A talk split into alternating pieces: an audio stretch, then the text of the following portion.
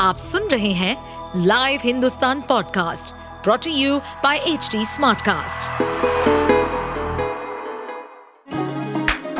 चलिए आपको ले चले बिहार राज्य की गहराइयों में, सुनेंगे बिना पक्षपात के खबरें देने वाले बिहार की खबरें पॉडकास्ट को इस पॉडकास्ट में निष्पक्ष चर्चा होगी राजनीति के महत्वपूर्ण घटनाक्रम क्राइम की चौंकाने वाली कहानियाँ, मनोरंजन के नए रंग सांसदों द्वारा किए गए दल बदल जैसे कई महत्वपूर्ण विषयों पर। बिहार के सीएम नीतीश कुमार के द्वारा जनसंख्या नियंत्रण को लेकर बिहार विधानसभा और विधान परिषद में दिए गए विवादित बयान पर हंगामा मच गया है। राष्ट्रीय महिला आयोग की अध्यक्ष रेखा शर्मा ने सोशल मीडिया साइट एक्स पर सीएम नीतीश कुमार से माफ़ी की मांग की है।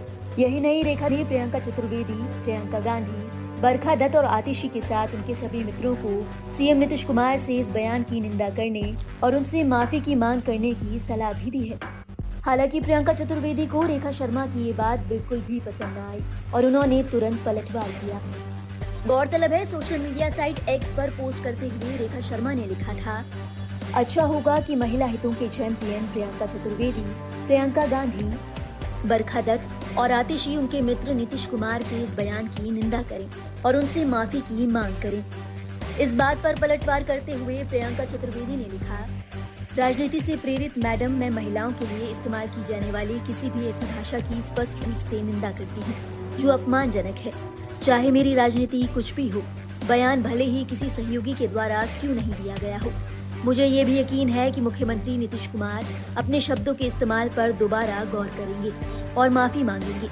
जहाँ तक मुझे याद है, जब भी हमने आपसे महिलाओं के लिए खड़े होने की उम्मीद की तो आपने चुप्पी साध ली। एनसीडब्ल्यू की चीफ के रूप में अपनी कुर्सी के लिए एक बड़ा नुकसान किया। हालाँकि इसके बाद भी रेखा शर्मा चुप नहीं बैठी। उन्होंने प्रियंका चतुर्वेदी को जवाब देते हुए लिखा मेरी कुछ ज़्यादा प्रिय नहीं, प्रियंका जी। आपको याद है कि आपने ऐसे नेता के खिलाफ कुछ भी करने में अपनी असमर्थता कैसे दिखाई थी, जो कभी आपकी पार्टी में था?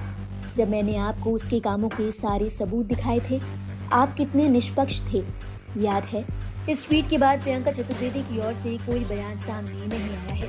गौरतलब है, महिला आयोग के द्वारा मंगलवार को मुख्यमंत्री नीतीश कुमार द्वारा जनसंख्या नियंत्रण के लिए महिलाओं की शिक्षा के महत्व को लेकर की गई टिप्पणी की कड़ी निंदा की।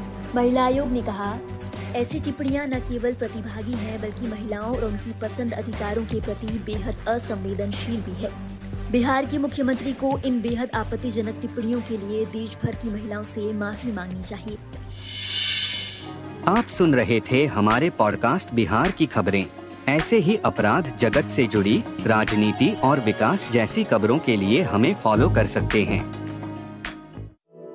इस पॉडकास्ट पर अपडेटेड रहने के लिए हमें फॉलो करें एट एच डी हम सारे मेजर सोशल मीडिया प्लेटफॉर्म पर मौजूद हैं। और ऐसे पॉडकास्ट सुनने के लिए log on to W W W dot H D Smartcast dot com